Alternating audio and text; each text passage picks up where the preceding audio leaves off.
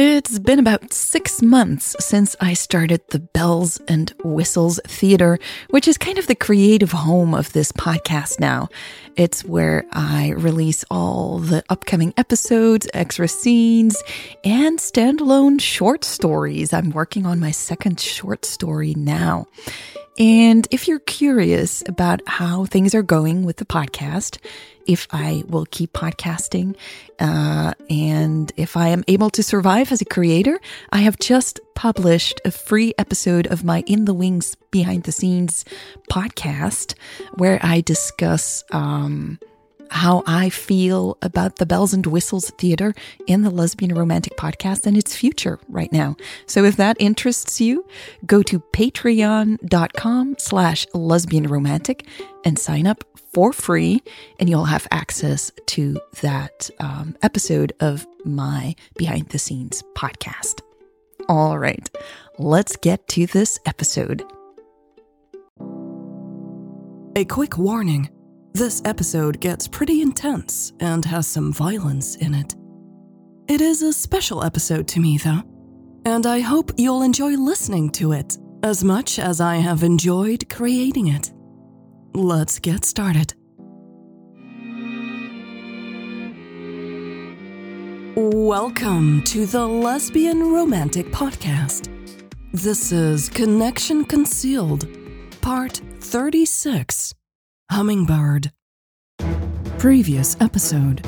And President Lucas is expected to give a speech in the morning at the new Sustainable Power Plant, B2 Station. Sit still. Awesome. Good boy. Go find your boss, Stucky. Go. Go, Stucky. Find El. June 14th, 2061. San Francisco, Fire Blue Territory, North American Province. 0935, local time.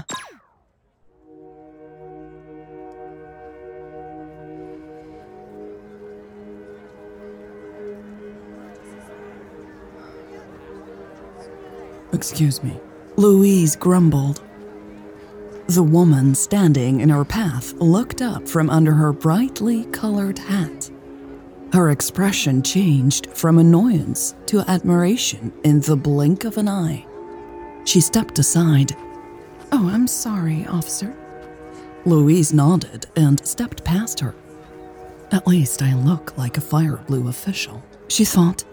Without the bandana, she felt exposed.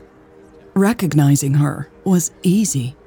So much so, she had considered changing her outfit entirely. She had kept listing the pros and cons in the car for hours. That's how long it had taken her to find the B2 power plant. She had heard on the radio what time El would arrive. The excited host had also mentioned a large audience was expected at the opening of the new power facility. That's when Louise had started to doubt if it was wise to keep posing as a fire blue presidential guard. Maybe it was better to blend into the audience as a citizen? She would have needed another outfit, though. The biggest issue, however, was that she wouldn't have been able to bring the gun. And so here she was, trying to make her way through the crowd still wearing the fire blue cap and coat, and firmly holding on to the gun. There were more people than she had expected. They were gathered on a large square in the middle of the new site. The plant itself was on the right. A smaller building stood at the front of the square, behind the temporary stage. On any other day, Louise would have marveled at her surroundings. The plant was clearly state of the art. Its location, on the top of a hill, provided a stunning view of the ocean. She squinted. The harsh morning light was brutal on her tired eyes. She spotted police and presidential guards pretty much everywhere around the square. She wouldn't be able to keep avoiding them.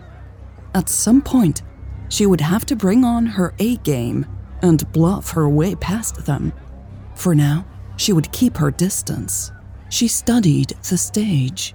There was a lectern in the middle of it, with a small seating area for guests behind it. A canine unit was inspecting the chairs. Louise thought of Stucky and smiled sadly. She pulled down the zipper of the coat. She needed some room to breathe. The crisp, early morning air was long gone. The smaller brick building behind the podium looked like some sort of office. Louise guessed that's where El would wait before giving her speech. She rubbed the back of her neck. Looking back up, Louise caught a young woman glancing over at her. A kid holding a teddy bear was clinging on to her hand and staring at Louise, too. Louise cleared her throat. She had hoped being in the audience would give her some extra cover but it was doing the exact opposite. She was drawing too much attention to herself. There were about 20 minutes left before El's speech would start. Louise couldn't just stand here. She bumped into someone's backpack as she began to walk away. Oh, sorry, the teenager said. His dark brown eyes flicked in the direction of the stage and then the exit. If Louise were a real guard, he'd be on her to watch list for sure. An idea popped into her mind. She frowned and pointed at his bag. Hey, you, open that bag, she commanded, sounding pretty convincing. The guy immediately obeyed, his cheeks blushing. Louise took a peek into the backpack seeing nothing but a rolled up sweater and a can of beer. She gave him a stern nod and moved on. People stepped aside now. She kept her eyes on their bags and coats. I have to behave like a soldier, Louise thought. I am one, after all, just from the wrong army. She asked a few more people to open their bags she kept her expression stony, her voice low. It was good to have a task, even if it was a fake one. It kept her from freaking out. She had come here without knowing if El had gotten her message. And even if El had found the scrubblings on the bandana, would she believe her? Had Louise's message been convincing enough? Would El even consider what Louise had suggested she should do? Or was Woodward's power over her too strong? Louise would not find out until El took that stage. Just thinking about it made her hands sweaty. Not exactly a good thing when you're holding a gun and are planning to use it because she would use it if El made the choice to let Woodward get away with this. That's why Louise had brought the gun. That's why she was here. With about five minutes left before the speech, Louise decided she needed to get closer to the stage. She started pushing her way through the crowd she stopped when she was about 15 feet away from the podium. An elderly woman smiled at her, then focused back on the stage. Louise scanned the area around the podium. More presidential guards had arrived now, taking up their spots by the office building and the stairs at the side of the stage. El had to be close now, probably just yards away Louise briefly closed her eyes and tried to feel her presence. All she felt was a smothering weight on her chest. Would El look for her once she was up there? Would she recognize Louise? Would their eyes lock, and would El then find the courage to do what she needed to do? That's what Louise had been imagining would happen. There was another option. There was the chance that Woodward had found the message, or worse, El telling him about it. Louise didn't think she would have gotten this far if that was the case, though. There were people looking for her here. Of that, she was sure. But maybe there weren't that many of them. Maybe Woodward had overplayed his hand. Maybe. No one seemed to be paying attention to her, for now. The guards on the left suddenly nodded at each other and Louise knew something was about to happen. She lowered the cap to cover her face as much as possible. Four more guards came out of the office building behind the stage and headed for the stairs. The next person walking out was Woodward. Louise narrowed her eyes. Anger bubbled up in her chest. His eyes darted around nervously. His jacket barely covered the gun on his hip. Woodward motioned at someone inside to follow him. He directed the guards by the door to form a circle. Louise spotted El's curls first. She was surrounded by three men, all making an effort to keep her out of anyone's line of sight for as long as possible. Louise gasped when El finally did come into full view. She was wearing a tailored, royal blue suit that fit her perfectly. Oozing elegance, El climbed the stairs, waving. The audience erupted in applause. Louise barely noticed the excited voices around her, though. Her eyes were fixed on the woman she loved. She had never seen El like this. This was President Lucas in full action. This was the Eleanor Lucas who had won over the hearts of the fire blue rebels. Louise could see why. El looked distinguished and yet approachable. She radiated energy that was both powerful and warm. It was an almost magical mix. El was walking back and forth on the stage now still smiling and waving. Louise pulled her eyes away from her. The seating area on the podium had filled up with guests. The person she was looking for was not among them. Woodward stood on the side, one hand resting on his hip holster. He was scanning the audience, looking for potential threats. Or, more likely, for Louise. Louise flexed her fingers, tightening her grip on the gun. El walked up to the lectern. Louise didn't see a teleprompter, not even one of those small, see through ones. El's voice rung through the air, startling Louise. Thank you, El gushed, beaming and locking eyes with some of the people in the first rows. She placed her hands on the lectern while she waited for the audience to calm down. Louise thought she saw El's hands shaking, but she couldn't be sure. Thank you. Good morning, everyone. What a beautiful day to be here with all of you. The crowd started cheering with renewed vigor, and El chuckled, visibly flattered by the enthusiasm. She clasped her hands over her heart while she waited. Today is an important day for our republic, my friends, El continued. Louise had to make herself breathe in through her nose and out through her mouth. Her arms and legs were tingling. Today marks the first day of a new, fiercely independent country, El stated gazing up at the sky.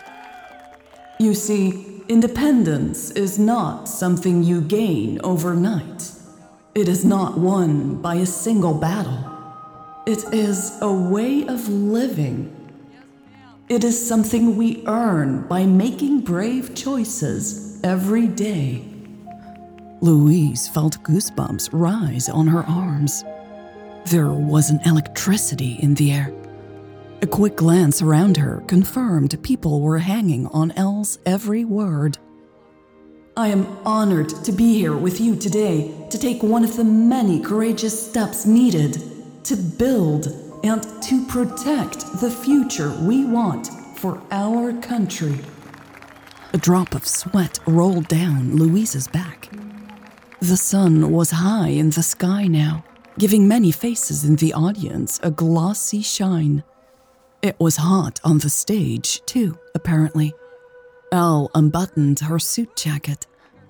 This new power plant is a bold attempt at reshaping the way we generate power. I purposefully say attempt because we still have so much to learn. El pointed at the large building on her left. This plant is only the beginning. We will stop copying technology from the global coalition and instead start inventing our own. The crowd burst into cheers. El took a step back and applauded in the direction of someone sitting in one of the seats on the stage. Who is that? One of the scientists? Louise wondered. She thought the woman looked familiar, but couldn't quite place her. A sudden movement by El made Louise shift her focus back to her. El was taking something out of her pocket. Good thing we're using all this sunlight to charge those new batteries in there, right? She joked and wiped her forehead with a light blue handkerchief. Everything seemed to come to a halt for Louise. Her breath caught.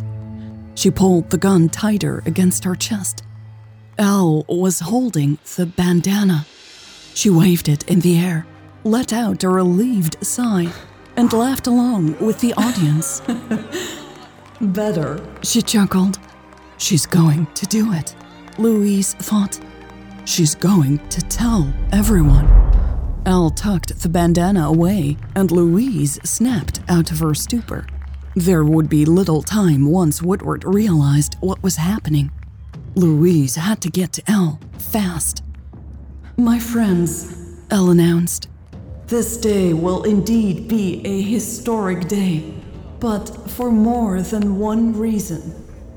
Louise thought of her message on the bandana while she pushed aside person after person to get to the stage as quickly as she could.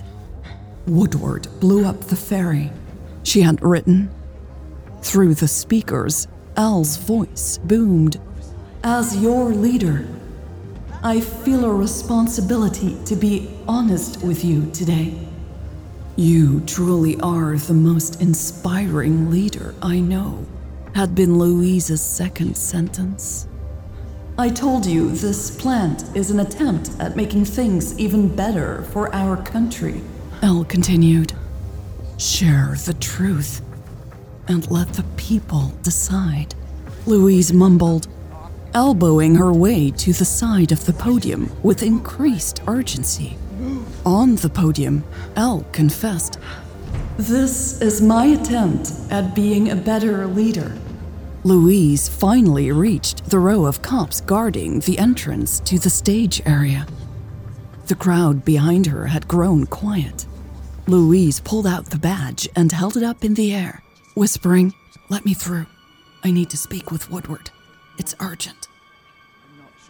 She got several surprised looks, but no one stopped her as she slipped between two of the policemen.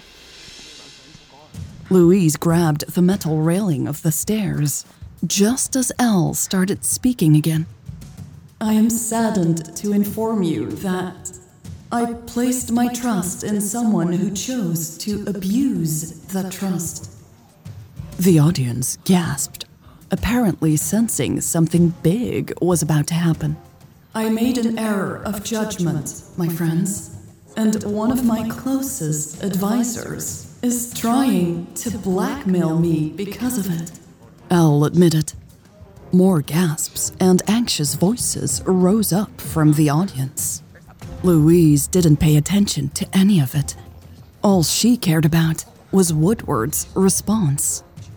His face was bright red. Every vein in his neck was bulging. He exchanged an angry look with the man next to him. You see, I fell in love with someone many of you would consider an enemy. El continued. And Rick Woodward thought that was a reason to unlawfully remove me from power and install a government of violent radicals. Louise was already moving before she fully registered what she was seeing. She took the four steps and jumped onto the stage, just as Woodward pulled his gun from the holster. Louise dove towards El. Every moment Louise had spent with El flashed through her mind while she flew through the air, her arms stretched out. She felt the force of the blow before she heard the shot. Thousands of screeching voices filled the air. She fell on the floor with a loud thud. From under heavy eyelids, she looked up. She saw bouncy curls and a flash of blue. Then, lots of guards surrounding El. Hummingbird secure! Hummingbird secure! A man screamed in the distance. Louise let her head fall back and smiled. El was safe. The pain in her chest was exploding in slow motion, the pressure becoming unbearable.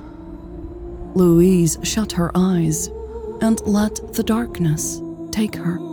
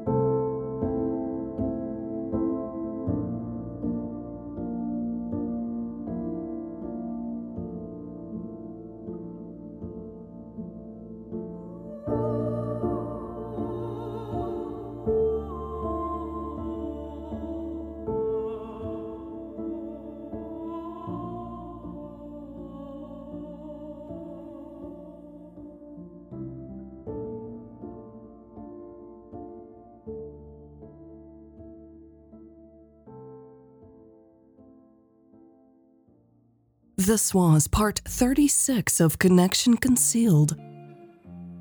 I posted an extra along with this episode on the blog for newsletter subscribers.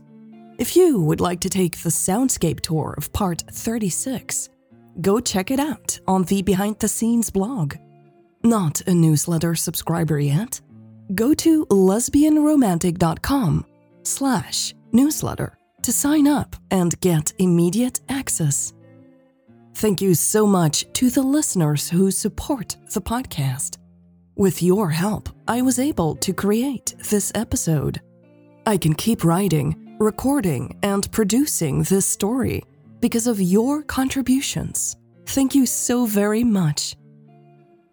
If you would like to help me keep going too by giving back, go to lesbianromantic.com slash support. That's lesbianromantic.com slash support. All right, that's it for this week. Thank you so much for listening, and I will see you next week. Bye. Huh? Hello, hello, microphone. Did you miss me? I knew you did. Happy New Year. It's 2 a.m. Finally quiet outside after all the fireworks. Let's, uh, record.